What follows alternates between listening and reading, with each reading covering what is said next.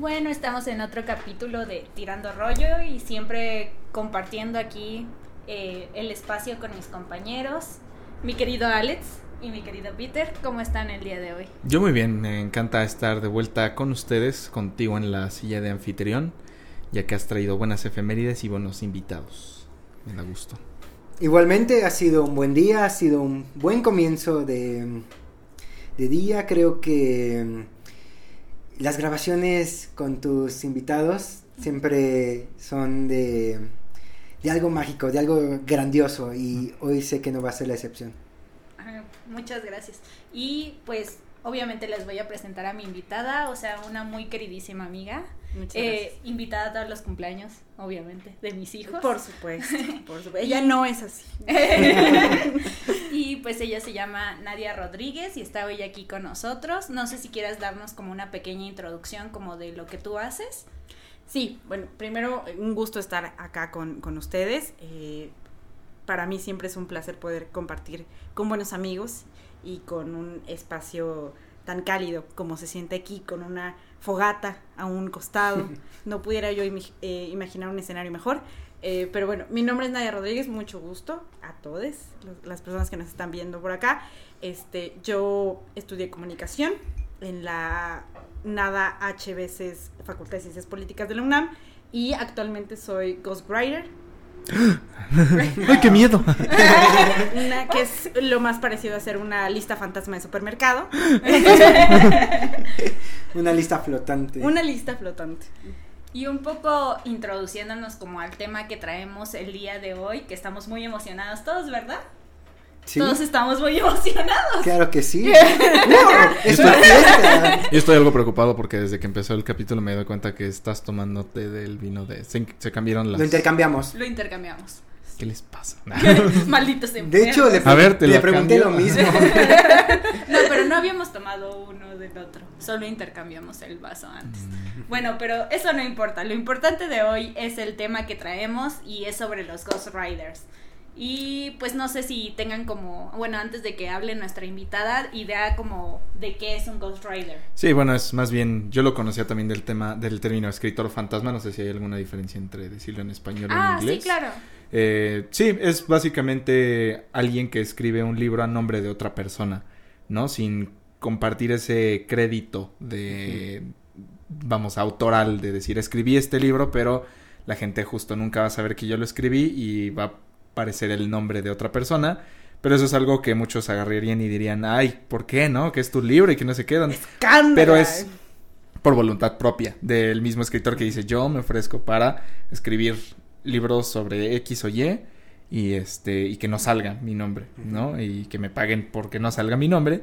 Este lo cual pues tiene varias, digo, ya nos estarás platicando un poco sobre tu experiencia personal, pero tiene varias ventajas, desventajas, se puede utilizar de diferentes maneras, ¿no? Es una, es una herramienta en la escritura que se puede utilizar eh, de diferentes formas, ¿no? Eh, igualmente, compartiendo la idea que mi compañero Alex, eh, sé que es una persona que voluntariamente ofrece su servicio de escritura para personas o lo contratan para hacer- empresas para eh, escribir ya no, no solamente textos literarios, sino biografías, incluso artículos periodísticos, eh, reseñas, etcétera, ¿no? Su nombre de, original de- del escritor fantasma pues, se oculta, es- queda en el anonimato y se pone el nombre de la otra persona o de la empresa, ¿no? Etcétera. Eh, lo cual creo que esto no es algo nuevo, creo que esto es- se ha hecho por mucho, mucho tiempo. Considero que incluso este, este Platón pudo haber sido el escritor fantasma de Sócrates, entonces desde hace mucho tiempo que existe esta práctica, pero seguramente el público está esperando Escuchar. ansiosamente escuchar a una escritora fantasma. Gente bonita, gente bonita. eh, su escritora fantasma de confianza está presente. Eh, pues sí, como, como bien eh, di- dijeron ambos, ser ghostwriter es una, una práctica honestamente muy antigua. Shakespeare tuvo su propio ghostwriter. Eh, Alejandro Dumas tuvo su propio ghostwriter. Entonces no AMLO. es. eh, no, probablemente. No sé. Yo creo que es, las cosas que dice sí son de Sí, son de de ronco que- pecho, Que sí, su la- tú sí crees que se lo he escrito, ok, ok. de su ronco pecho. Este, pero sí, como, como, como bien lo dicen por acá, es alguien que se presta a poner sus palabras y que la persona autora sea otra.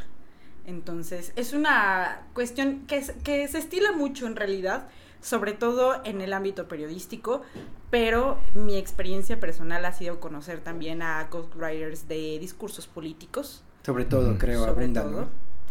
Y en realidad es, yo creo que lo más parecido a adentrarte en la piel de otra persona.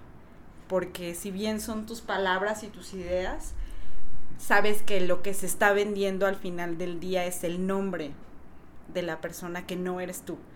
Entonces es una cosa interesante de, de mucho trabajo también de conocer a la persona para la cual estás escribiendo, que tiene un estilo muy personal, tiene una marca personal eh, muy fuerte. Entonces, literalmente es eh, convertirte, adentrarte en la piel de esa otra persona y decir, ¿cómo sonaría si esto lo dijera tal persona? Y tú personalmente, bueno, me estoy adelantando un poco porque quisiera también escuchar tu historia personal de cómo fue que decidiste, cómo empezaste a ser escritor y luego cómo terminaste siendo escritora fantasma, pero quisiera también que nos platicaras cómo es tu método, precisamente, si tienes un método, si hay un libro manual de cómo adentrarse, de cómo ponerse la piel de otra persona, o si tú tienes un método para meterte en la piel de alguien para empezar a escribir sobre esa persona. Mi querido Alex, mira, tu- para responder a tu primera pregunta, eh, yo como, como repito, eh, estudié comunicación, yo me dediqué mucho tiempo a ser reportera, bueno, mucho tiempo, un par de años. Este, a Toda una vida. Toda una vida. Toda una vida. No, todo- puros años, perro, varios años. Pero bueno, yo empecé siendo reportriz, este, en un diario digital llamado Eje Central. Después de eso tuve una oferta de trabajo de un compañero eh, que empezó a trabajar en otro lugar y entonces eh, básicamente creo que, que todo esto tiene mucho que ver con eh, mi Twitter. ¿no? Mi. Twitter les comparto, arroba nadea-r por si quieren seguirme por allá. Pero esta persona me vio en redes y me dijo como, oye, yo creo que está muy chistoso lo que escribes, eh, creo que está muy interesante. Hay una chamba, me dijo, de escribir eh, la editorial de una conductora reconocida de noticias. Entonces, ese fue mi primer acercamiento como ghostwriter. Eh, me, me plantea un poco cómo es la estructura, me dice es un formato para televisión, eh, de un tema de coyuntura política, eh, lo va a decir esta, esta persona, y la paga es tanta, que en realidad es bastante buena, es bastante buena. Yo es algo de lo que no voy a quejarme, podré quejarme de otras cosas, pero la paga honestamente es bastante buena. Entonces, para mí, eh, no es que no supiera que esto existía, yo sé de infinidad de personas que tienen un ghostwriter o alguien que les apoya este, para terminar textos. Entonces voy a una primera entre- eh, entrevista de trabajo, me encuentro con el coordinador de información de esta persona y me dice, mira, eh, la persona que, ha- que hacía el, el trabajo que tú vas a hacer este, va a iniciar una maestría y además esta persona para la que vas a escribir busca una mirada distinta, una mirada mucho más fresca, Juvenil. juvenil y además este ya te leyó también en Twitter y le encantó. Ah. Le encantó tu Twitter, siente que eres este muy divertida. Cree que sí tienen personalidades distintas porque además ella pues es alguien con una trayectoria ya de 30 años. Eh, su conocimiento es muy distinto, es abrumadoramente eh, diferenciado. Y me dijo, ella ahora quiere retomar temas eh, mucho más Contemporáneos. contemporáneos, ¿no? Entonces me dijo, te leyó por ahí una cosa de, de personas no binarias, te leyó también por ahí una cosa sobre desaparecidos, entonces cree que tiene una, tienes una mirada muy humana y te quiere conocer. Entonces yo dije, señor, yo llegué aquí hace 10 minutos, no me diga que ya me quiere conocer porque me impresiona. Entonces, este, yo le digo, claro, ¿cuándo? Y me dice, pues ahorita que terminemos programa, subes a su oficina. Yo me estaba cagando de miedo, ¿no? Eh, porque además es una persona que, que por su trayectoria impone mucho. Entonces yo dije, y además es una persona que tiene una personalidad muy fuerte, muy fuerte. O sea, es, es una persona que, que puedes ver reflejada en sus espacios su marca personal, ¿no? Y además, eh, pues nada, es, es, una mujer que más allá de, de, de, la admiración profesional que existe o no, sabes que tiene un nombre que pesa mucho. Uh -huh. Entonces yo, por supuesto, no iba para nada preparada para, para ese encuentro. Yo dije, una humildísima entrevista de trabajo. yo venía con mi hojita en CV. Con tu dije, CV, era, con ajá. mi CV. En digital, ¿no? No voy a mentir, ¿no? Yo ya, Más bien con tu memoria. Ve aquí esta pantalla. Mi correo, si me dejan. Ahorita este me meto a mi correo. Le dejo aquí este QR. Entonces me dijo, termina el programa y, este, y le esperas en su oficina. Me, me, me, con, eh, me, condujo a su oficina, me senté y entonces este, la veo llegar. La veo llegar, atraviesa la puerta y me dice, ¿qué onda, manita? Y, y para Acá mí de- fue... Sí, exacto. Para sonar joven. ¿Se está haciendo barrio o así es siempre? Entonces viene detrás de, de ella su jefe de información. Él, Nos- él era la manita, ¿no? este, nos sentamos los tres y entonces me dice, a mí me gusta mucho este tu chamba, yo ya te leí como reportera, creo que está padrísimo lo que haces, pero esto es otra cosa. Esto que vamos a hacer o que yo creo que podemos hacer juntas es distinto. Entonces me dice, eh, ¿cómo vamos a trabajar? Me dice que yo tengo que revisar la agenda nacional todos los días, proponerle una serie de temas de coyuntura política y después eh, tenemos un peloteo, ¿no? como se suele decir en, en, medios, un peloteo o un pimponeo sobre dónde angular. Eso es, es algo que se discute estrictamente con ella. No es que yo llegue e imponga un tema, es algo que siempre se discute. El ángulo también siempre se discute porque podemos no estar de acuerdo en nuestras visiones, pero al final mi chamba es escribir algo que genuinamente parezca que lo escribió ella, claro. que son sus palabras, que es una mirada que ella tendría. No es de ninguna forma eh, siendo yo escritora y usando la voz de ella. El juego es distinto. ¿no? El juego es yo argumentando como si fuera ella. Exacto. Entonces creo que esa, ese límite de saber dónde, ¿Dónde termina mi, dónde termina mi argumento, dónde termina mi posición y dónde es algo que ella diría y un servicio por el que ella está pagando, esa, esa línea es algo que creo que lleva una curva de aprendizaje muy especial. Sí, ¿no? Porque digo, y perdón que te interrumpa, creo que ahorita dijiste una palabra clave, que no es solo ver, más de cuenta, si es blanco o negro y ver si a ella le gusta más el blanco o el negro, sino argumentar por qué a ella le gusta el blanco, ¿no? No solo es decir, ah, a ella le gusta el blanco, entonces voy a escribir yo, ¿por qué a mí me gusta el blanco, no? Sino es por qué a ella le gusta el blanco y argumentarlo como si ella estuviera haciendo la que estuviera explicando por qué le gusta el blanco. Quizá. Por así decirlo. Eh... Pero, espera, es porque te estábamos interrumpiendo. Este, ibas a platicar también, entonces estabas entrando un poco al método de cómo este, empezabas a, a escribir como, como ella, cómo es tu método de ponerte la piel de esta persona. Fantasma. Este, esta persona anonimísima. Eh, pues bueno, primero es, es, alguien a quien yo conocía, o sea, la, podía ver en televisión todos los días, la podía escuchar en radio todos los días. Yo no era eh, alguien que consumiera su contenido, pero sí creo que pasé quizás dos o tres semanas echándome sus entrevistas, echándome. Este, las cosas que había hecho, la forma en la que había reporteado incluso sus inicios en, una, en otra televisora.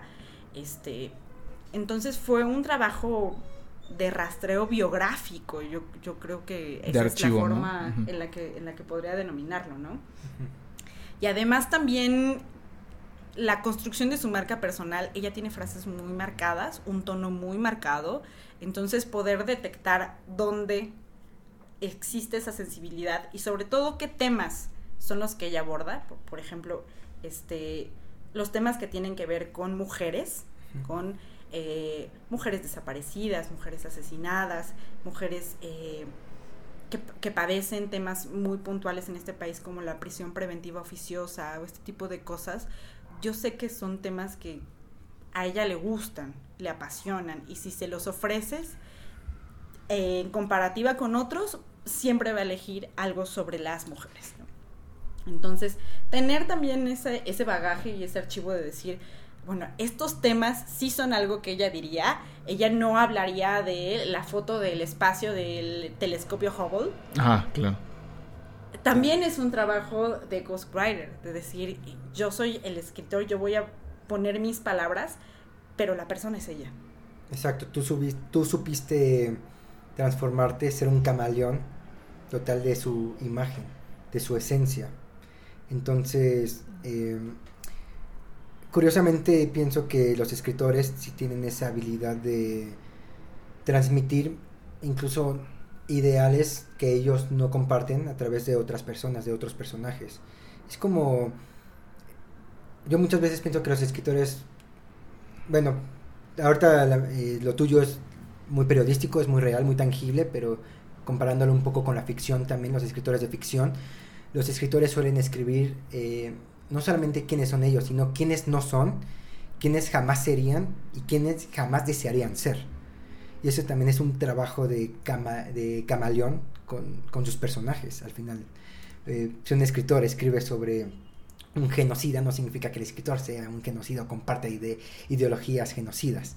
Simplemente es un trabajo de, de plasmar en palabras estas ideologías que están fuera de la mente y del cuerpo de uno y solo plasmarlas en palabras como lo harían estas personajes, estas personas diferentes a uno mismo. Claro, o sea, creo que lo que acabas de decir es muy atinado. Ella es todo un personaje, ¿no? Entonces, es eh, eso, tener un trabajo muy camaleónico de pensar, esto sí es algo que ella diría, esto sí es algo que ella piensa. Entonces, en realidad ha sido un navegar interesantísimo.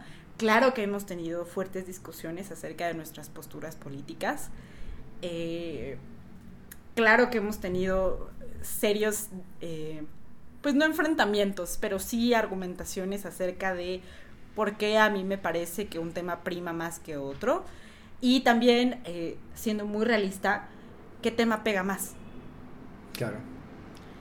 Por ejemplo, yo ahorita que mencionabas justamente esto como de entrar como en las pieles de otros, o sea, leyendo un poco de, o sea, investigando un poco sobre los Ghost Riders, o sea, surgía esta pregunta de, o sea, ¿y quién es el verdadero el verdadero autor de, de esto, ¿no? O sea, porque justamente puede ser que en este caso, o sea, justamente es algo 50-50, ¿no? pero hay muchas veces que tal vez es como de, ah, este, no sé, por ejemplo, un político, este, tú, este, eh, tienes que escribir porque yo quiero transmitir esto, ¿no? Pero en realidad no son sus palabras, o sea, ¿quién, quién es el verdadero autor aquí? En este caso, no sé cómo tú lo pondrías. Yo creo que la, el autor es ella. O sea, la, la intención, el personaje, la idea, es su argumento es su editorial, es su pieza. Entonces, yo creo que hemos escrito cosas para ella de las cuales claramente comparto, de las cuales eh, siento que es, eh, algo que incluso yo diría, pero sí creo fundamentalmente que, que hacer el trabajo de Ghostwriter es trabajar siempre con el desprendimiento. Esto no me es propio. No me es propio no porque no sean mis palabras, no porque esto haya surgido de un lugar vacío. Esto no me es propio porque está pensado para otra intención. Entonces tú le echas más leña a, a la intención, es decir, de que dependiendo de la moral en turno quizá de un escritor acepta o desecha un trabajo. Sí, sí, definitivamente. Sin importar la paga. la paga importa porque es lo que paga las cuentas. Por ejemplo, yo, por ejemplo, que te iba a preguntar ahorita que eh, decidiste... Con, la idea, eh, todos los escritores fantasmas que estuvieron detrás de los discursos nazis, por ejemplo, eh, que sí existen. De, de hecho, creo que es La Rosa Blanca es una película que creo que habla sobre escritores fantasmas de, de la ideología nazi y a pesar de que iban en contra de su moral y a pesar de la ideología, eh, aceptaron los trabajos por la buena paga, aunque significaba escribir lo que se tenía que escribir para que el régimen nazi floreciera. Es una cosa muy interesante. Yo he conocido en este medio gente que podría tener eh, en el pecho tatuado el manifiesto del Partido Comunista, Ujú. escribido para gente del PAN. Y entonces uno piensa que puede ser muy contradictorio, pero cuando tienes una ideología tan arraigada, sabes exactamente cómo piensa el otro lado. Por supuesto, conoces a tu enemigo. Sabes exactamente cómo argumenta el otro espacio. Entonces es un doble fuego, es un Sí, doble rasero con el que uno juega Mantenerte todo el cerca de tus enemigos, ¿no? Claro. Entonces, eh, es muy interesante. Hay cosas, eh, afortunadamente, con, con mi, mi dinámica con ella y con otras eh, clientas nuevas, este, mi dinámica con ella nunca ha puesto en entredicho mi moral. O sea, jamás se me ha solicitado escribir algo que yo considere homofóbico, racista, clasista o capacitista. Porque en realidad eh, ella es una persona muy humana y hemos podido pelotear y congeniar y llegar a, puntos de acuerdo en ese sentido.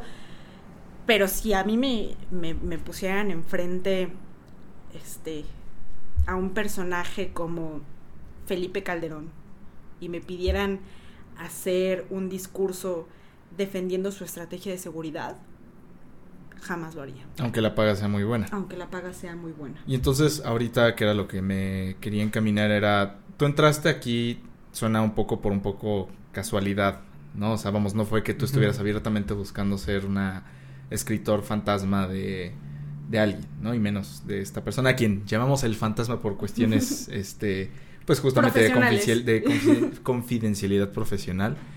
Eh, mis, mis preguntas serían, ¿lo volverías a hacer para otra persona? Y justo, ¿en dónde empezarías tú a, a dibujar tu línea de decir esto ya, aquí ya no te voy a escribir, ¿no? Este, esto ya es algo que yo no voy a, con lo que yo no voy a ser este partícipe.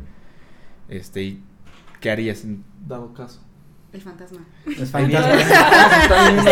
verdadero fantasma. El verdadero El verdadero fantasma. Este, yo considero que la línea ética para mí es fundamental. Yo tengo una formación periodística.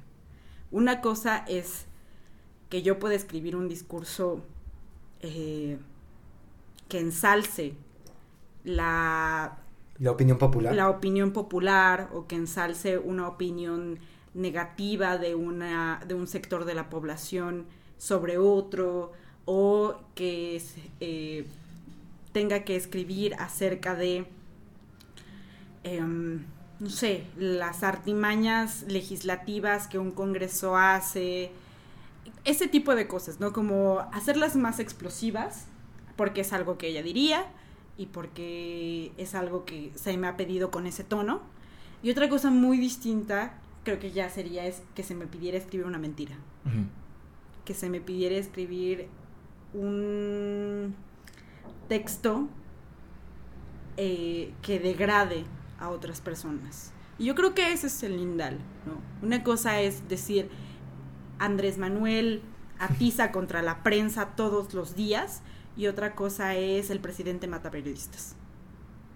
Pudiera, pudiera parecer quizá que es, esas dos líneas comparten eh, conexiones, pero no estrictamente. Y hay que tener mucho cuidado con el fraseo. Sobre todo porque yo sé quién dice mis palabras y para quién está hecho el discurso. Y que al final eh, las consecuencias de ese fuego yo no las voy a padecer. Las va a padecer para quien estoy escribiendo. Y una cosa es que ella considere en lo privado que lo peor que le ha pasado a este país es eh, que gobierne Cuitlagua Carcilla o que gobierne este Samuel en Nuevo León, ¿no? que eso es lo peor que le pudo pasar.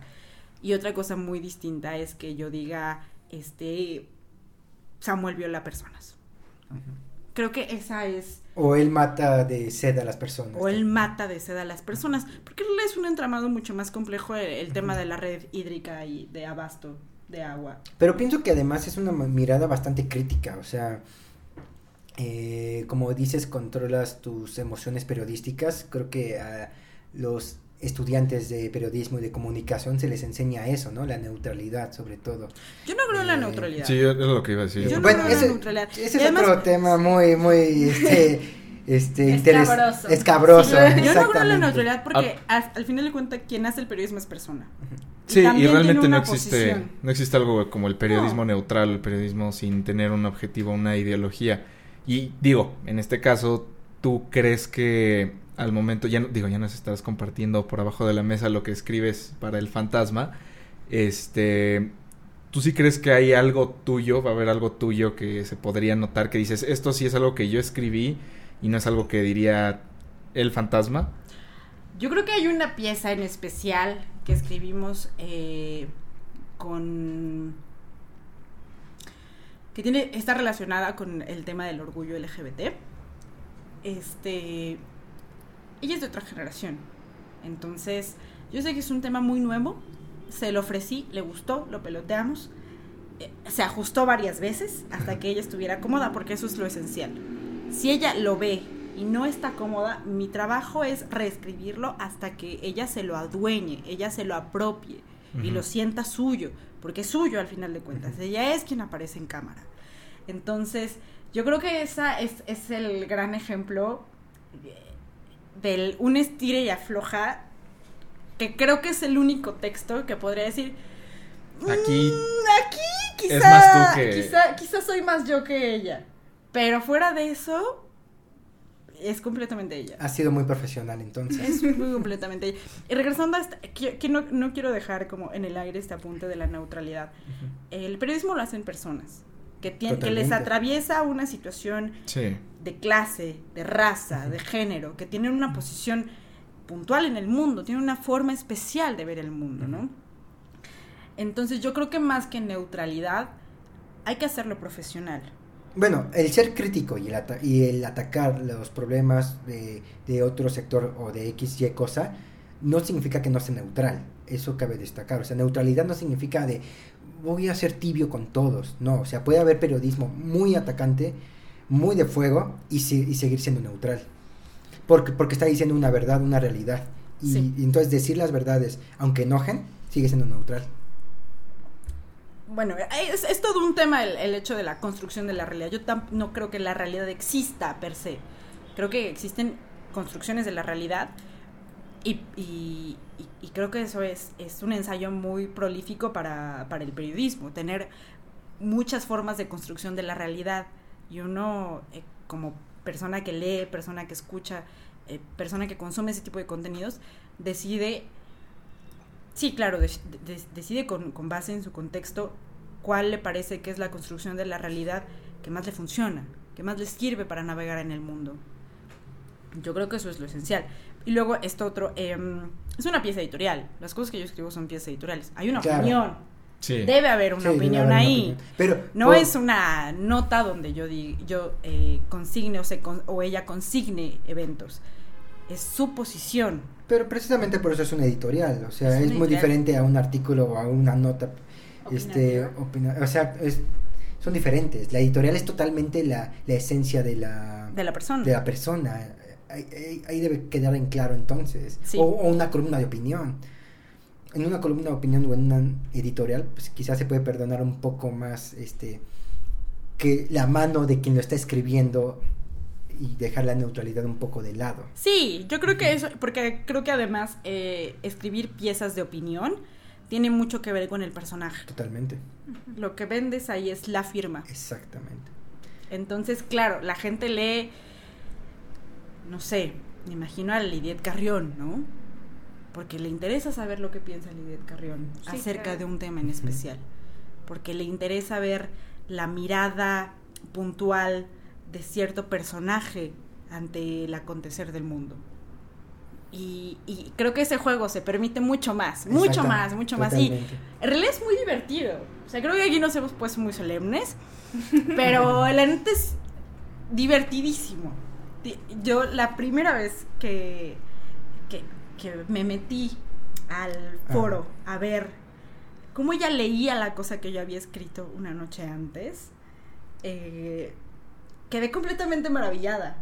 Dije, qué fascinante este sentimiento de saber que ella se lo apropió.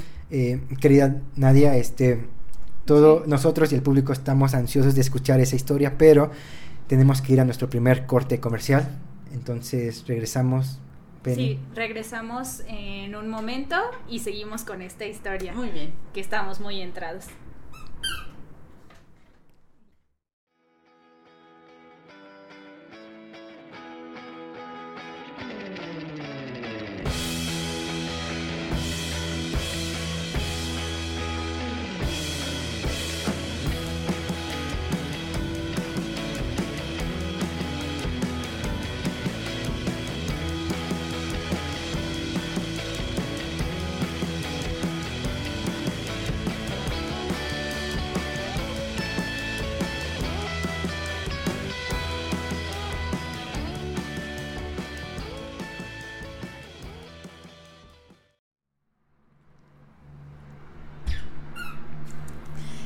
Bueno, estamos de regreso en Tirando Rollo y compartiendo siempre la mesa aquí con muy queridos amigos, pero sobre todo con nuestra invitada muy especial, que es esta Nadia. Nos estabas compartiendo justamente una historia y pues nos gustaría que continuaras con ella porque te interrumpimos en seco, pero hay que continuar. Hay que dejar al, público con, la Picado. expectativa. ¿no? Así es.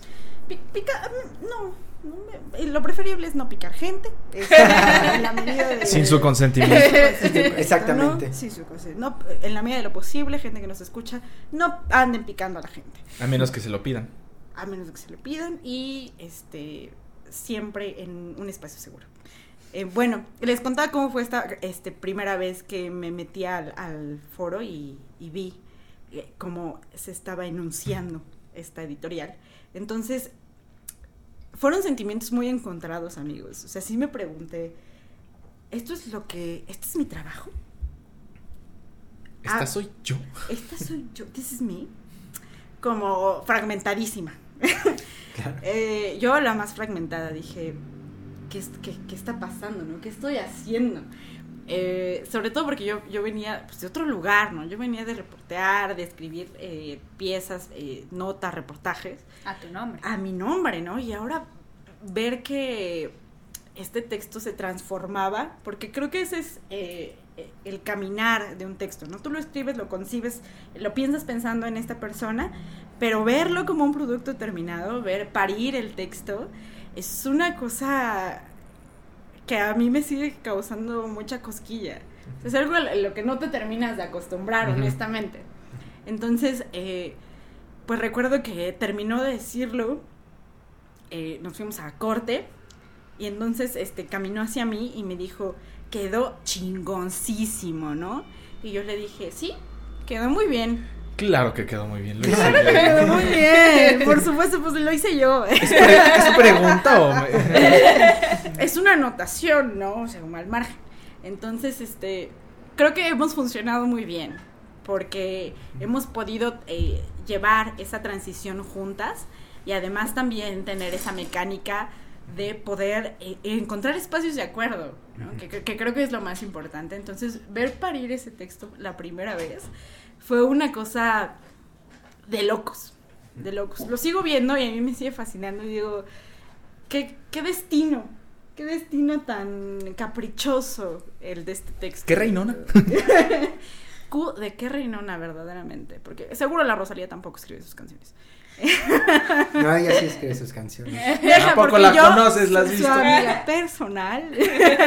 Pues eh, tiene unas muy buenas este, entrevistas y análisis donde, Con- donde, te donde, dice. donde ella, sí, Te claramente. explica el porqué de Chicken Teriyaki. Eh, Y eso- pues, Sí. sus primeros dos álbumes, este, El Son una joya. Y, y Los Ángeles, Son ella en sí no era ella, de hecho está muy inspirado en libros medievales que ya está transmitiendo esas ideas, pero el Motomami sí es totalmente ella, es, creo que es el primer álbum donde es Rosalía, tal La. cual, la Rosalía. La Rosalía. exactamente. Porque es Rosalía. Rosalía puede ser cualquiera. Ella es la Es la motomami por La excelencia. motomami. Pero bueno, esa, esa es una cosa también eh, que pasa siendo ghostwriter. O sea, el ser letrista, componer Ah, claro. para otros. eh, Pues a Luis Miguel, Luis Miguel realmente él no compone sus, sus letras ni sus canciones. A él le llegan tanto canciones que ya estaban hechas como Ghost Riders de escritores que llegaron. O Edith Piaf, La vida en rosa. claro. No le escribió Ella. ella, le- se la llegaron. Y la escribió alguien que no era nadie. Y llegó a. Dijo, tengo esta canción, les gusta y le- les encantó. Y dijeron, Edith Piaf la puede cantar. Pues sí, justo es algo que hacen mucho como las, eh, las mismas casas disqueras, o sea, como que dicen, ah, escribiste esta canción, ¿qué te parece si se la paso a esta banda? Pero pues la van a cantar como de ellos, ¿no? incluso famosos, por ejemplo, la canción que a nuestro querido productor le encanta, la de Bittersweet Symphony de The. Exacto. Esa canción la escribieron Mick Jagger y Keith Richards de los Rolling Stones. Y, y casi, casi nadie sabe que esa canción de, de Bittersweet Symphony es compuesta por estos grandes genios de los Rolling Stones, pero se la dieron a The. Es lo que pasa, ese es el un poco jugar a- al ghostwriter, o sea, pensar que siempre detrás de una pieza hay una sola persona, es a veces un poco fantasioso, ¿no? Sí, Eh, claro. yo creo que ejemplos de personas que están detrás de proyectos enteros es otra forma de manejar el ghostwriter, ¿no? Por ejemplo, en, el- en los casos de, de los artistas, de los pintores, ¿no? Yo creo que hubiera sido una locura para los grandes muralistas hacer una pieza gigante de mil metros cuadrados solos. La idea Claro. es suya, el concepto es suyo, pero necesitan ayudantes o necesitan inspirarse en otros o hacer este piezas juntos o, o tener un concepto que alguien más les dio y transformarlo. A mí me gustaría saber tu opinión de esto, ya que mencionamos ya el, eh, El criterio el, de el originalidad. criterio de originalidad en el arte y de los Ghost Riders, etcétera. Y ahorita que mencionas la pintura, no sé si sepas ahorita el gran caso polémico del, del pintor Catalán. No, Es un- cuéntame. Catalán, Cuéntamelo todo. Catalán es un escultor, pintor contemporáneo, eh, diría el youtuber Antonio García Villarán, que es un ampartista. A mí no me hablen de Este- esa persona. Pero a lo que voy es de que Catalán acaba de pasar hace unas semanas quizá el juicio más importante en la historia del arte contemporáneo de la segunda década del siglo XXI, en la cual uno de los trabajadores de Catalán, que es un escultor, pidió un poco más de reconocimiento a las, de las obras, ¿no? Porque Catalán no, eh, no hace la escultura, no hace nada, o sea, Catalán no hace nada. solo- Pon el nombre. Pone el nombre, exactamente, pone el nombre. Entonces se fueron a juicio, que ocurrió en España. El juicio sucedió en España. Es sonido Y- ambiental, es sonido. audiencia. Es que si no, no es la Ciudad de Sí, México. Exacto. Y entonces el juicio dio a favor de Catalán de que, ah, claro, este, no, pues él es el de la idea, él merece todos los reconocimientos y etcétera, aunque él no sabe ni dibujar, ni esculpir, ni nada, él no sabe hacer nada de ese trabajo. Son sus talleristas quienes se ocupan de hacer el trabajo. Pero muchas de estas personas dijeron que el gran problema que le ven, que le hayan dado la victoria a Catalán, es que si no se lo hubieran dado, la industria del arte se viene abajo. Se nos cae el evento, hermana. Se cae el evento. Exposiciones, galeristas, gente que compró eh, cuadros evaluados a miles de millones de dólares contemporáneos de artistas como Jeff Koons, etcétera, que pues si ellos no hacen nada, entonces todos los ¿Quién? todos los de atrás van a comenzar a demandar y, y todo el teatro se va a caer entonces. Fíjate que yo. ah, es fíjate, Pati. Este, yo creo que es una cosa muy compleja. Bastante. Eh, porque una cosa es tener el concepto, la idea, y otra cosa es como la ejecución. Ajá. ¿no?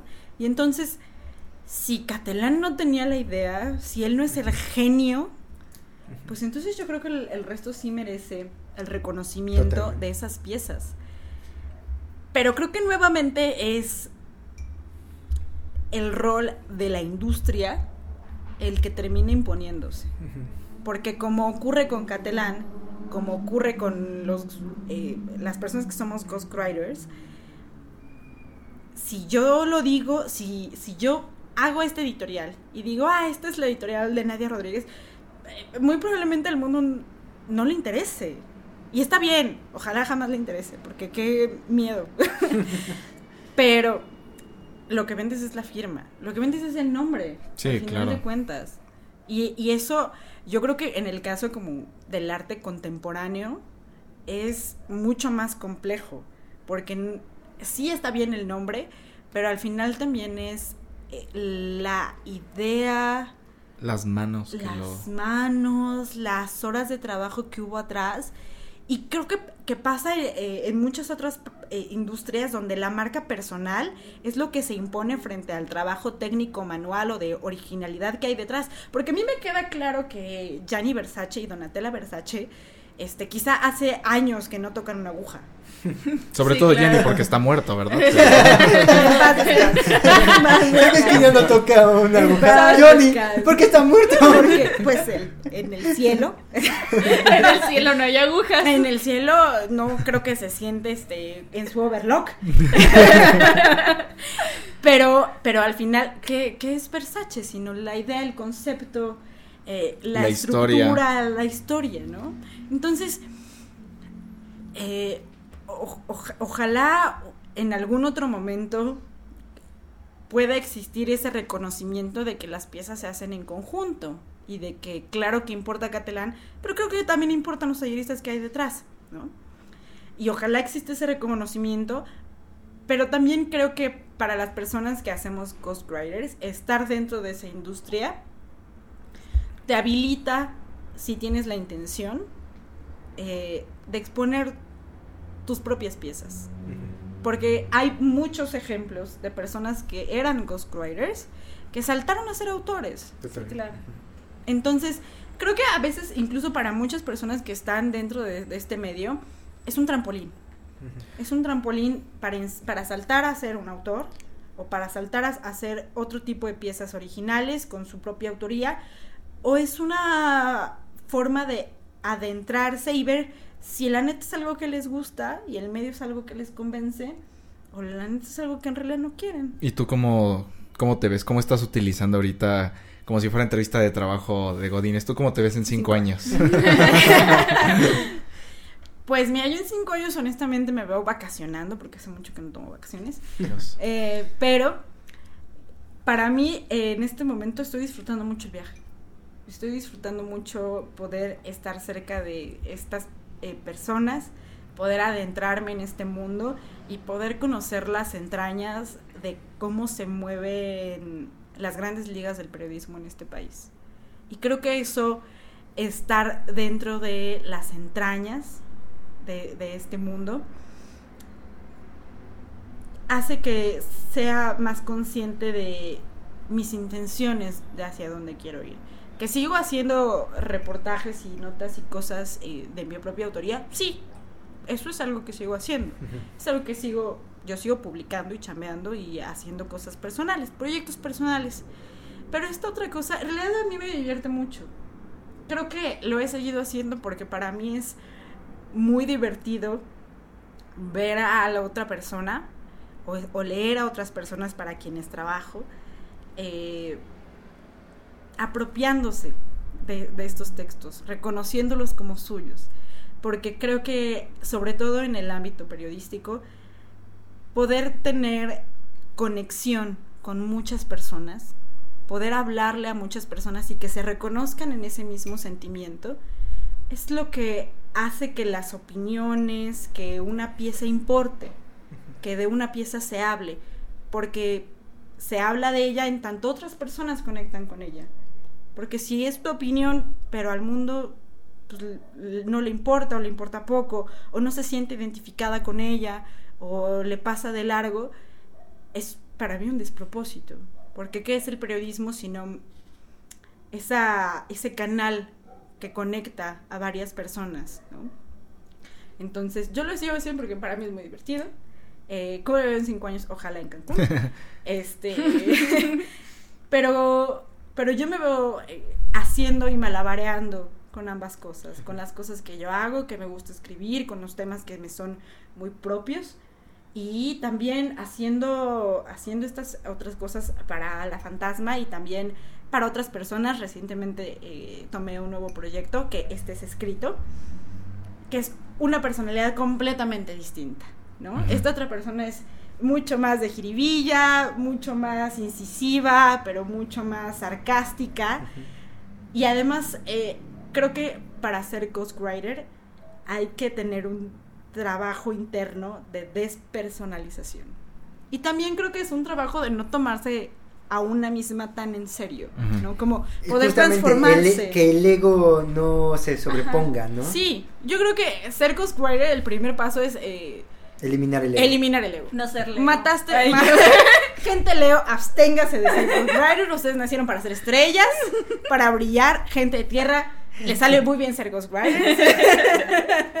Es porque soy el- Claro, porque hablando, hablando Porque del- yo soy Capricornio. Ah, vengan esos cinco. Muy hablando, bien, hablando de, gente. hablando de esa parte del Lego y un poco del currículum, entonces, yo, ¿esto qué tipo de, digo, porque ya tienes un buen de experiencia, ¿no? O sea, ya ahorita, Entonces, la que eras antes de empezar a trabajar en esto ya no es la misma que eres ahorita, me imagino, pero, y dejando de lado Acapulco, digo, este Cancún, este... Acapulco no, porque ahí matan. Ah, ya en todas partes. Este.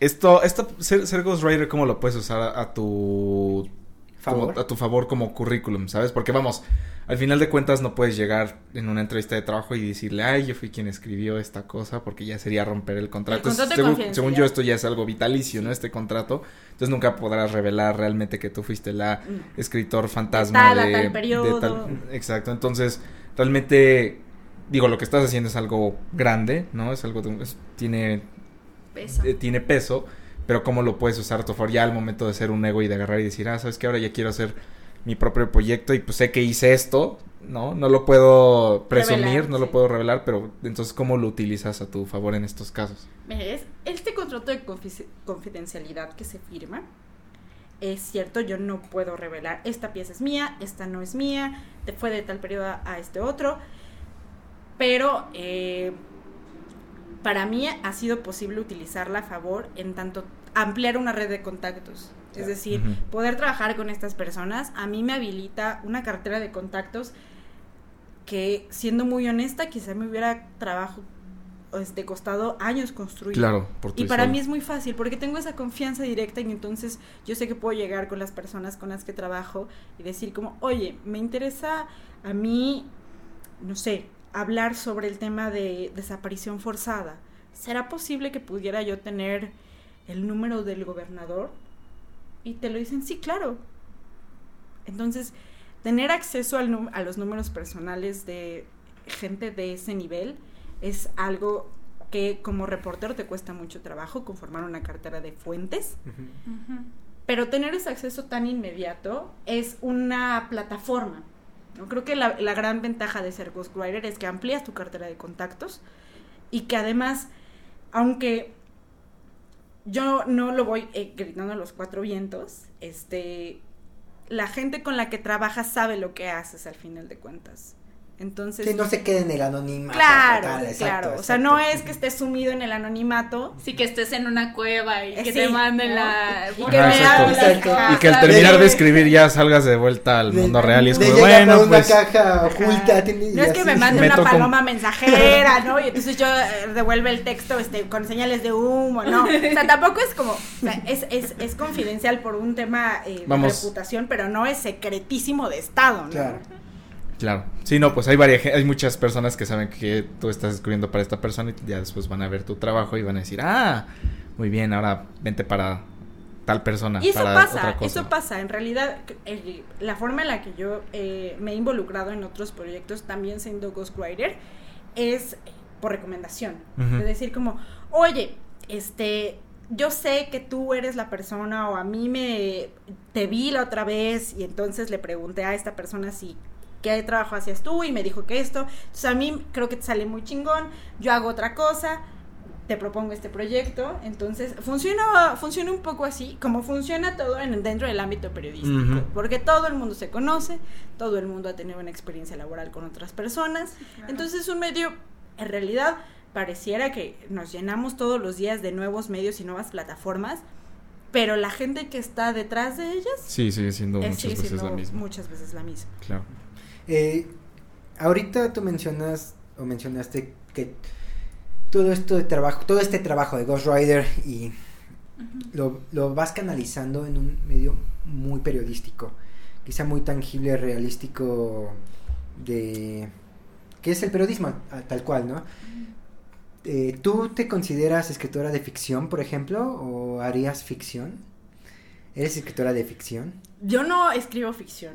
Eh, siento que es un mundo completamente distinto y, honestamente creo que para ser escritor o escritora de ficción hay que tener mucha confianza en que lo que vamos a escribir importa. Tal vez me importa a mí, tal vez solo le importa a- a mi querida amiga y a mí. Pero creo que ser escritora de ficción tiene y requiere otro tipo de habilidades. Y ser ghostwriter de ficción, la neta, yo no imagino cómo es esa madre. Seguro el- eh, la persona que le escribía a Shakespeare o a Dumas, este, pues lo conocía muy bien o tenían la idea muy peloteada y muy pl- platicadita, ¿no? Y además creo que debe ser un margen distinto, porque no, no es que es, es, eh, no es como en el trabajo periodístico donde, donde trabajas con las construcciones de la realidad. Esto es otra cosa, ¿no? Yo en lo personal solo conozco a dos personas que son ghostwriters de eh, personas que escriben eh, una novela, la otra eh, poesía. Entonces, el trabajo ahí es mucho más complejo. Y sí es una cosa de asesinar el ego, pero no tanto. O sea, como, como dejarlo a- ahí agonizante, porque sabes que tu nombre no va a estar en la tapa, pero sí es una cosa ahí de, "Mm, a mí me gustaría decir que más bien estas líneas son mías. Y creo que Claro. ahí es donde juega mucho más este tipo de márgenes que, que entre el- las personas que nos dedicamos a esto en el ámbito periodístico, sí tenemos muy claro que no podemos reclamar esas piezas. Pero te gustaría, por ejemplo, tener al futuro piezas que tú digas, ah, esto sí ya tiene mi nombre, tiene, eh, lo hice de mi bronco pecho, es mi opinión, no me tuve que meter en la cabeza de nadie para escribir esto, es, esto ya soy yo y aquí tiene mi nombre y les- se lo estoy aventando al mundo, o preferiría seguir en el anonimato en el que estás ahora. Yo creo que ya, ya hago lo primero que dices en mi Twitter. Claro, Y pero... creo que un poco, un poco todos participamos de, de opinar en plataformas y así, pero hacerlo serio. En Sí, un no, no en un sentido de periodístico, vivir de eso. Híjole. No, no lo sé. Tampoco es que crea que soy tan brillante, ¿no? si tuviera yo una opinión brillantísima para arrojar el mundo, diría, estoy privando al mundo de estas líneas impresionantes. No me lo puedo permitir. Un libro de antología de tus tweets. o sea, como, ¿cómo voy a dejar que la gente no vea este copy? Porque, repito, yo no soy signo de fuego. Entonces, creo que no, yo no tengo esa personalidad, ¿no? Como para decirle al mundo, miren, miren Ajá, de, lo que... de que tu ego ustedes". necesite... te Que mi ego eso. necesite, no, creo que mi ego necesita otras cosas. Pero eso en realidad es una cosa que en lo personal no ambiciono. Y, y creo que tener esa facilidad de apartar el ego ha sido la cosa que más me ha facilitado adentrarme en las pieles y en las cabezas de otras personas para las que escribo que gusta. sí hace un trabajo de research, claro, claro que lo hay, hay muy intenso, de ver video, de ver este imágenes, de meterme a sus redes y decir cómo lo frasearía esta persona, porque además de esta fantasma tengo otra fantasma que es un trabajo completamente de sociedad civil. Entonces es otra cosa. Ahí es otra cosa, es un tono muy institucional, es un tono muy eh, no limitante, pero mucho más preciso, tiene que ser mucho más conciso, porque este otro trabajo requiere no de una habilidad de opinión, sino de una habilidad de consignar con firmeza, ¿no? Porque esta persona quizá el, para la opinión in- este, nacional no sea tan relevante, pero lo que hace como directora de una organización sí es relevante y sí importa. ¿no? Entonces es otro tono. Y bueno, ahora quisiera hacerte una pregunta porque me acabo de acordar de. este, pregunta, me acabo de acordar de, una, de, de la película que va a ser mi recomendación. Eh, ¿Qué tanto, por ejemplo, crees que pueda llegar a influir otra persona que no sea la fantasma en lo que estás escribiendo sobre la fantasma? Que alguien te diga, que alguien te empiece a agarrar y empiece a decirte, ay, pues mira, yo sabía que esta persona, que esta cosa, y que empieces a investigar y que justo tú, tú empieces tú a... Llega un momento donde ni siquiera sea tu opinión ni la opinión de la fantasma, sino algo que puede estar llegando desde un tercero. ¿Qué tan posible es o qué tanto te lo han llegado a intentar hacer? Este. Es algo que no me ha pasado. Afortunadamente, no, o sea, eh, actualmente las, las fantasmas, todas mujeres, para quienes trabajo, tienen personalidades muy determinadas y muy precisas. Entonces, este tipo de confusiones no es algo que me haya pasado. El día que me pase, yo creo que será el día en el que Me mandas un WhatsApp de... en el que Yo, deje- ya pasó. en el que deje de hacer esto, porque creo que no poder hacer esa distinción, de no poder impregnar estas palabras del sello personal de la persona que las va a decir, yo creo que ahí ya mi chamba ya no funciona. Si yo no puedo escribir para una persona y esta persona no se puede reconocer en estas letras y esta persona dice eh, o, o escribe o, o publica la cosa y alguien dice como, güey, güey, ¿por qué? ¿Y de dónde salió esto?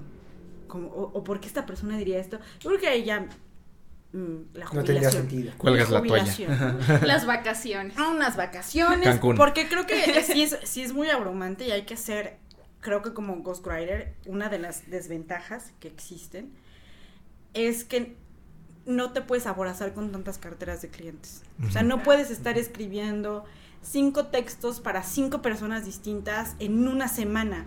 Es agotador. Quiero regresar un poco como a- al método que tengo. Eh, con todas se platica el tema. Con todas se hace un ángulo.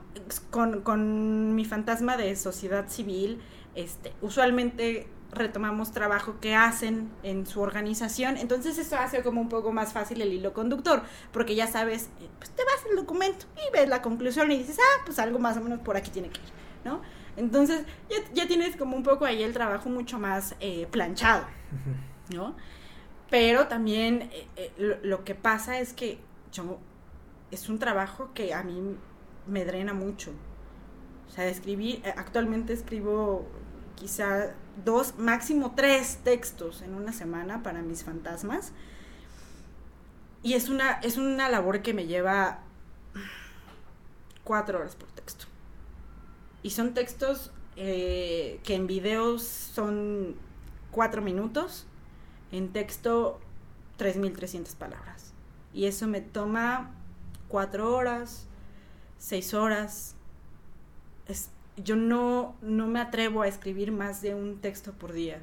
Es realmente agotador pensar en adentrarte en la cabeza de, de esta otra persona y decir, es que esto tiene que sonar como ella.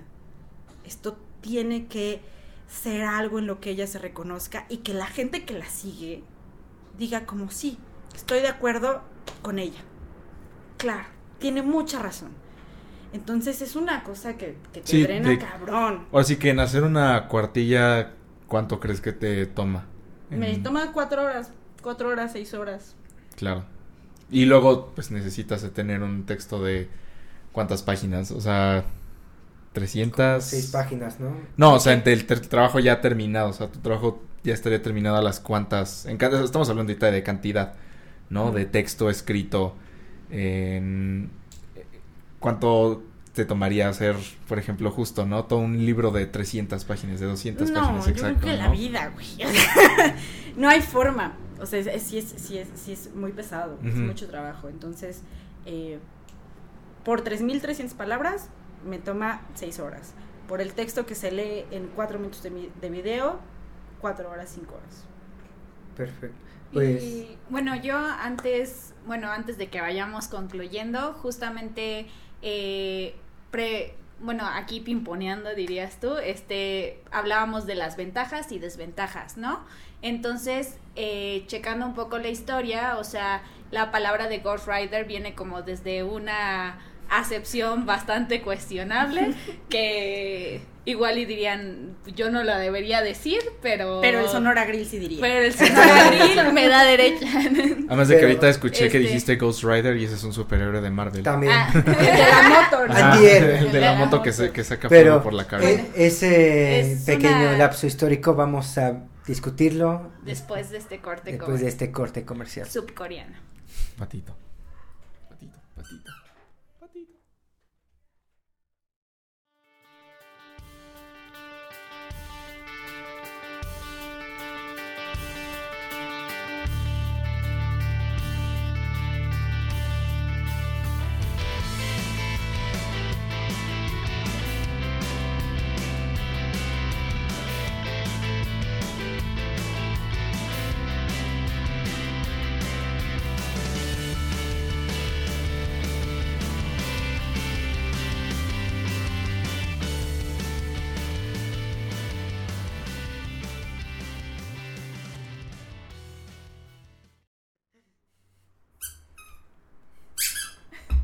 Bueno, estamos de regreso en Tirando Rollo y pues ya comentábamos un poco sobre ventajas y desventajas de ser Ghost Rider el antihéroe. Este, no, este, justamente estábamos hablando un poco de la acepción histórica que puede tener esto y bueno, fuera de foro yo le comentaba un poco a esta Nadia que eh, leyendo la historia, este, la palabra de Ghost Rider venía de, de el francés también que dice negre literature y que tiene que ver mucho con la esclavización y cómo a veces utilizaban el trabajo de gente negra para poner la autoridad claro, de gente claro. blanca o lo mismo pasaba en el caso de las mujeres, ¿no? Que como justamente las mujeres como autoras no tenían tanto Claro. peso, este firmaban los sus esposos, varones y pues no sé, o sea, justamente eh, platicábamos un poco de esto como de decir como pues a veces sí estás como en una situación un tanto pues desafortunada. Digo, aquí ya está un salario de por medio, o sea, Sí. ya es completamente diferente la situación, pero pues sigue habiendo desventajas, ¿no? O sea, dentro de ser un Ghost Rider. de ser un Ghost Rider no sé pero ser Ghost Rider sí Eh, es gua- La- yo creo que las, eh, las principales desventajas es que te das un chingo. no, no, no, no puedes producir como cuando haces piezas originales. O sea, por- porque cuando haces algo original, pues sabes que eres tú y el texto y contra el mundo. Sí, hasta los errores que tú cometes son Son tuyos. tuyos, ¿no? Ajá, Ajá. es parte de... Claro, pero yo creo que eh, asumir la responsabilidad de que otra persona, que no es cualquier persona, que además está pagando por un servicio, este, de escritura, es, es, o sea, asumir esa responsabilidad es algo que, la neta, creo que hay que ser muy conscientes de afrontar. Yo creo que si me hubieran dicho, este, cuando me ofrecieron la chamba que esto iba a pasar, yo creo que me lo hubiera pensado más. Siento que entré un poco como sin tener bien a bien de qué se trataba. Afortunadamente es algo que me gusta hacer, me divierte, pero sí creo que no es una cosa que todos podamos hacer. Y yo creo que otra de las grandes desventajas de tener este tipo de chambas es que invariablemente te terminas preguntando, entonces, ¿cuál es tu esencia como escritor? Creo que llega un momento en el que llegas a, a ese cuestionamiento, como, bueno, y entonces, ¿yo qué escribo? ¿Qué son las cosas que yo escribo? ¿Cuál es mi originalidad, mi aporte, mi voz? Se, la, se la prestas tanto a otras personas que te cuestionas si, si tienes una, si alguna vez vas a tener una, o si la que vas a terminar por tener es una mezcolanza rarísima sobre todas las voces y autores para los que escribes. Esto fue tirando... Ah. No, pues. No. No, pues está cabrón. Está cabrón. cabrón, está cabrón. Pues cada quien. cada quien. No. Pero ¿quién soy yo para Pero juzgar? ¿quién soy yo No, para Pero juzgar? ¿quién soy yo para Mira, pues es que personalmente pues yo no soy escritora, digo, los escritores pues serían en este caso. Escribo Ustedes. No, ni siquiera entro a Twitter, me da miedo Twitter. Me da ansiedad. Me da no te culpo. ansiedad. No te Este, juzgo. pero pues no sé, o sea, sí es como eh, encontrar una voz en sí mismo es, es un trabajo bastante fuerte, o sea, ya sea como persona o en el medio en que lo quieras transmitir, ¿no? Y justamente como decir, he prestado mi voz a tantas personas y es como de... Pero al final del día, como decías en un inicio, o sea, creo que siempre estamos tomando referencias de muchas partes y al final somos como una mezcolanza de, de todo lo que nos atraviesa, ¿no? O sea, decías, eh, no hay neutralidad, o sea, estamos atravesados por varias cosas y también nos atraviesan como estas influencias o voces de otros autores, ¿no? Sí, sí, sí, creo, creo que eso sucede. Pero eh, sí te, te lo terminas cuestionando. O sea, yo he hablado con otras personas que hacen esta misma chamba, que llevan 20 años haciendo esto. En su vida han publicado algo y ni les interesa publicar algo propio.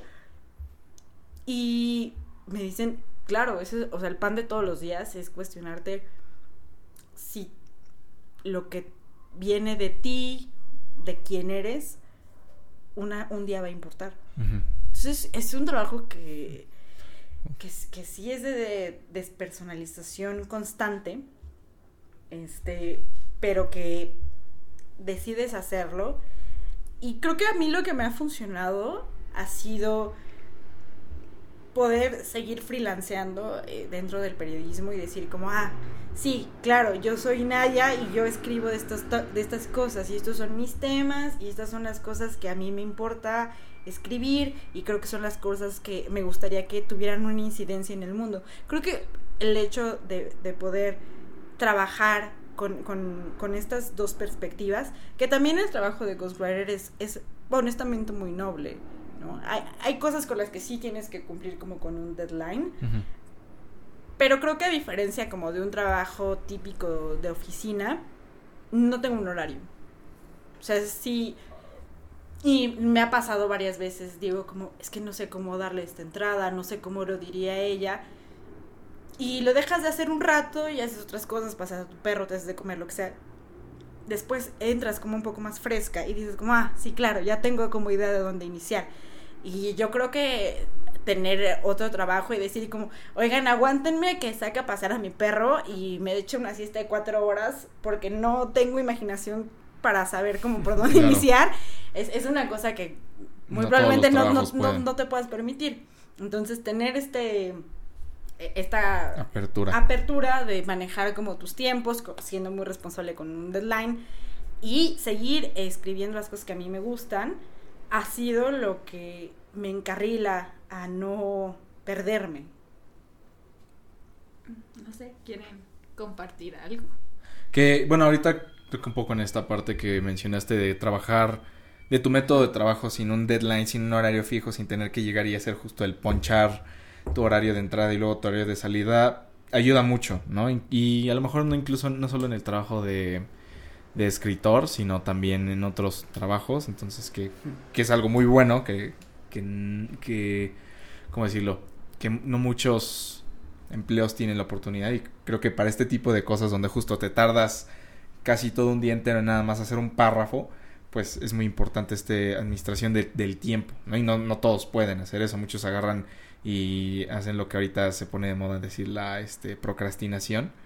Entonces, eso, creo que creo que yo me yo, yo cerraría como con esa parte de decir justo el hecho de decir está el ego, ¿no? De está lo que tú puedas escribir de tu broncopecho, lo que no puedas, todo el proceso de investigación, de archivo, de agarrar justo y decir, es que no solo se trata de escribir algo que yo tendría que pensar de esta misma manera de esta persona, sino lo tengo que argumentar de la misma manera en la que Y lo haría sus esta persona palabras y sus palabras, muletillas y sus pausas. incluso sus propios errores, ¿no? Y decir, ok, esto es una persona humana que también comete errores y estos mismos errores tienen que estar, yo creo que, eh, plasmados en lo que estoy escribiendo. Y, y igual, al final de cuentas, también está el otro factor, que es el factor, pues, el dinero, ¿no? De algo, de esto tienes que vivir, ¿no? De- Tienes que conseguir tu comida de alguna manera.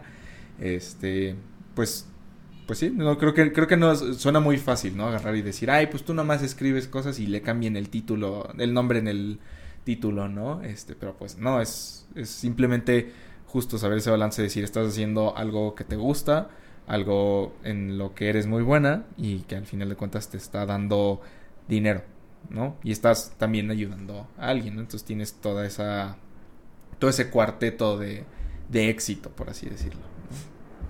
Pues, no sé, yo me quedaría como con la idea del anonimato, o sea, creo que sí es como muy entendible como decir, o sea, mi nombre tiene peso, o sea, yo personalmente tampoco sería una persona que pondría mi nombre en una pasta porque diría, no, o sea, no, no quiero que la gente vea lo que estoy diciendo, lo que estoy escribiendo. Sé que estoy aquí ahorita enfrente de una cámara, pero pues al final del día no, yo no me sentiría como segura, ¿no? O sea, creo que eh, dices que tal vez como escritor de ficción tienes mayor seguridad este, porque pues ahí plasmas tu nombre, pero no sé, o sea, creo que para ser escritor en general necesitas bastante seguridad de saber lo que vas a decir, lo que estás haciendo y lo que vas a decir, lo que vas a escribir, ¿no?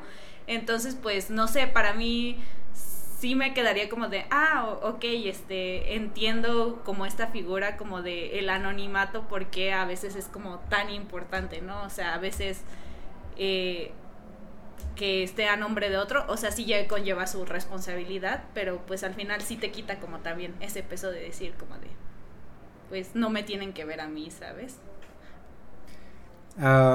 yo solamente ahorita estaba reflexionando sobre, como, como autor de ficción y como eh, amigo de otros escritores de ficción, eh, pues la mayoría de los escritores que nos dedicamos a la novela, a la poesía, a todo ese imaginario de ficción, son personas que ya, ya no tanto por el ego, o sea, simplemente porque la, la mayoría de estos escritores no trata de sucumbirse a pesar de las grandes necesidades y del gran trabajo que cuesta colocar tu nombre en las librerías, en los estantes, en internet, lo que sea. Eh, tener uno o dos lectores para algunos puede ser el mayor tesoro, aunque no sean los cientos de miles que leen, que pasan los ojos. Eh, y, me pongo a pensar que eh, estos escritores quizá no hagan... Si, si les dices que sean un Ghost Rider, o sea, sí, el ego sí les pegaría como de, pero es que yo soy yo, ¿no? Pero creo que no va tanto tampoco por ahí, sino es que es una lucha como de buscarle justicia a la vida, de es que yo tengo estas ideas y quisiera darlas a conocer y, y por qué tengo que estarme privando. Eh, para que al final de cuentas, eh, ¿a qué puedo aspirar? ¿A, darle mi voz a alguien más? A eso es a lo que aspiro, a lo que me puedo condenar. Eh, lo veo como autor de ficción y que y justamente estos amigos que han, sí se han cuestionado como de empezar a escribir para otras personas y les duele tanto por el ego como por el sentido mismo de, de la existencia, de es que a eso estoy reducido entonces, a ser la voz de alguien más como muchos artistas creo que sufren. que bueno, ahorita dijiste una parte muy importante que dijiste, eh, esto de, que mencionaste, ¿no? De decir, de poner tu nombre en algo y de la nada lo diferenciaste porque estamos en una cámara. Que tal vez ya sea tema para ahorita que terminemos de grabar o para otro episodio, porque yo sí noto que hay una diferencia entre las palabras dichas, o sea, como lo estamos haciendo ahorita, que al final de cuentas sí va a quedar ahí grabado y va a estar ahí en audio, pero sí, al final de cuentas son palabras, ¿no? Y se van, como quien dice, se las lleva el aire y no es lo mismo tenerlas escritas. No es lo mismo tener algo escrito con tu nombre a hablar tú como lo estamos haciendo ahorita. No sé si tú hagas diferencia de esa misma manera o si tú consideras, por ejemplo, lo que estás diciendo ahorita, lo mismo a dejarlo por escrito, ¿no? Yo creo que son dos soportes distintos que tienen una fuerza distinta. Eh, no es lo mismo el discurso que se hace en una película que tiene un poder distinto porque además tiene un soporte audiovisual y, musical a tener eh, un soporte de texto. Creo que son eh, dos eh, bestias distintas que necesitan ser domadas de forma distinta. Entonces sí creo que hay una gran diferencia. Sí, sí creo que además los, los tiempos nos han no, no sé si obligado, pero sí creo que hemos navegado mucho más hacia otro tipo de soportes y más bien creo que hemos empezado a disfrutar de otras formas de contar historias, de otras formas de hacernos y sí, como de hacernos con la realidad, ¿no? O sea, creo que la escultura misma es un soporte, la poesía es un soporte, eh, estos eh, como rumbles de poesía en voz alta tienen un poder distinto, el, el, poder de la palabra, como dicha, el discurso. Eh, creo que esa es, es la, una de las reminiscencias más interesantes de, de ser sociedad, la, la, oralidad. Y esa es una magia que, que, que, solo tiene la oralidad, que no tienen otros soportes porque tienen otras magias, ¿no? Claro. Entonces, sí creo que seguramente ser artista y trabajar en el taller de otro artista tiene una eh, magnitud y un pegue muy diferente a este no sé ser eh, ghostwriter para, para un texto escrito. Entonces eh, pues pues yo solo quisiera cerrar diciendo que esta es una chamba que efectivamente no es para todos coincido, coincido mucho con, con, con, con, lo que dices. Quizá además del ego, o quizá sin importar el ego, hay otros factores como esta es mi voz y yo ya la encontré. Y necesito exponerla, no porque quiera que el mundo me oiga, no porque quiera eh, ser súper relevante, sino porque es una cuestión personal que, que dentro de mí, de mi corazón arde el, el poder eh, exponerlo al mundo. Entonces creo que para, para todos tiene una importancia distinta poder eh, plasmar sus palabras y sus ideas en un soporte de texto, sea audiovisual, sea escrito, sea como sea. Y desde mi modo de ver, para mí ha sido una aventura muy divertida. No sé si es algo que voy a hacer toda la vida, pero en este momento para mí es algo que me divierte hacer, es algo eh, que no está peleado con mi ego y además es algo que afortunadamente está bien pagado y eso me ha permitido tener eh, manga amplia para financiar uh -huh. otros proyectos donde sí está mi nombre. Uh -huh. Pues bueno, llegando a esa parte justo donde está tu nombre, primero pasamos a unas recomendaciones. Este, cada episodio recomendamos nosotros cosas que a lo mejor ya se nos hayan ocurrido antes o que se nos van ocurriendo sobre la marcha del episodio. No sé si quieras empezar, qué recomendaciones tengas para nuestro querido público. Querido público que nos escucha, si usted, señora bonita en casa, señor bonito en casa, eh, dice, me sobran 225 pesos, eh, vaya usted a su librería más cercana y busque Perras de Reserva de Dalia de la Cerva. Okay. De Dalia de la Cerda, disculpará mm. usted. Es, me parece, la escritora contemporánea de menos de 40 años más relevante que hay en este momento. Porque usted dirá, esta vieja nomás le ajeno. Y sí.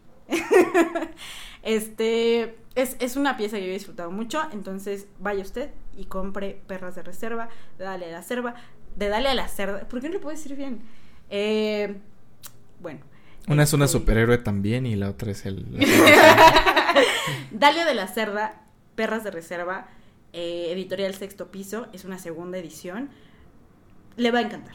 Yo le aseguro que lo, le va a encantar y si no le encanta, no me lo diga, porque no lo voy a leer. Peter, ¿qué recomendaciones nos traes? Eh, estaba pensando en dos recomendaciones. Ahorita que nuestra querida invitada hablaba sobre disfrutar el trayecto, el camino, que es hay que disfrutar la búsqueda del tesoro más que el tesoro en sí mismo, quizá. Eh, una canción que se llama Magia de Gustavo Cerati. Eh, casi todo lo que dijiste. ¿Por, ¿por qué te ríes? no, pues es que le encanta Gustavo Cerati. Entonces, como de. No, Gustavo Cerati. Y, y, le gusta hacerme burla porque no aprecian, no respetan los gustos. Ahora resulta. Una cosa es que apreciemos buena la música y otra cosa es que te respetemos. No, no, es Ceratifobia. Entonces, eh, no, siempre. Pero esa canción define mucho de lo que hablamos el día de hoy. En, en verdad, eh, habla mucho sobre disfrutar el camino, el trayecto, perderse en el camino y volverse a encontrar en Y la del sorprenderse, tesoro amigo. y sorprenderse. Y sorprenderse. Porque la vida es magia, entonces... Yo iba a una chamba y luego una señora con mucho de trayectoria me habló y pasó. Entonces, déjese sorprender y pas- lo- tuvo que pasar lo que pasó. Bueno, Penny, ¿qué recomendaciones nos tienes? Ah, otra Ah, sí. Ah, sí, y la otra era el libro de Mujercitas, de Luisa May Alcott. Eh, es igual la historia de esta mujer, también casi pasa por la historia de escritora fantasma. Mm. Y las lecciones de las escritoras a través de la historia. Es un libro que define muy bien la historia de las escritoras a través de la historia. Entonces, eh, Luisa May Alcott, Mujercitas. Pues yo hoy les traigo, para variar, una película. Este, la película se llama Ojos Grandes. eh, Mm. Me comentaba acá mi compañero, es de Tim Burton, que sí, este, y justamente habla de la historia de una pintora que que empieza a hacer cuadros como muy bonitos y su esposo empieza a firmar a nombre de él y él es el que pues vende las... vende el nombre, ¿no? Entonces, pues esa es como una muy buena recomendación. Y pues yo creo que ah, por ahorita sí. Mi recomendación es una película que lleva justo ese nombre, El escritor fantasma de Roman Polanski, que es la historia de un este político que está haciendo su autobiografía y contrata a un escritor fantasma, quien empieza justo a ser influenciado por la esposa de este político a investigar en cosas que no debe y empieza pues a desarrollarse todo un drama este político eh, interesante y, pues un poco thriller, ¿no? Este entonces está muy interesante. Sale Pierce Brosnan y este. Iwan McGregor. Eh, y pues bueno, entonces, ¿en dónde podemos ver tu nombre? ¿Dónde te podemos buscar? ¿Qué redes tienes? ¿Qué proyectos próximos tienes? ¿Qué te gustaría promocionar de ti en, en este espacio? Sígame usted en donde sí escribo como yo. Eh, arroba navia-erre en Twitter. Este, soy chistosa, claramente. Usted ya lo vio aquí. y ahí también en, mi cuenta eh, publico las cosas que escribo. La última cosa que escribí eh, fue para la Vice. Hablamos sobre inteligencia, cámaras de seguridad e inteligencia artificial en estadios de fútbol. Porque sí, señor bonito, usted cuando va a ver su partido, eh, compra un boleto y le vende sus datos biométricos al estadio. ¿Qué hace con ellos? No sabemos. Pero está grave. Entonces vaya usted y dele una vuelta. Muy bien. Pues bueno, redes sociales de alguien más. Este, bueno, a mí siempre me pueden seguir nada más en Instagram, este, como eh, Antipenélope. Eh, igualmente en Instagram y en Facebook, las redes sociales que maneja este servidor es Peter-Dharma. Recuerden que la P es Peter, P-T-E-R-Dharma. Y eh, Alex, a ti. Me pueden encontrar en Twitter, sobre todo. Y en Letterboxd. Y en Letterboxd como arroba aldiribe. Eh, en nuestro podcast lo pueden encontrar, como siempre, en Twitter como arroba tirando guion bajo rollo. En Instagram y en TikTok como arroba tirando rollo podcast. Y en Facebook y en YouTube simplemente como tirando rollo. Eh, pues el patito ha decidido que hemos terminado. Por favor. Que pasen un excelente día. que no ha tocado el pato. Y hasta la próxima. Hasta la próxima.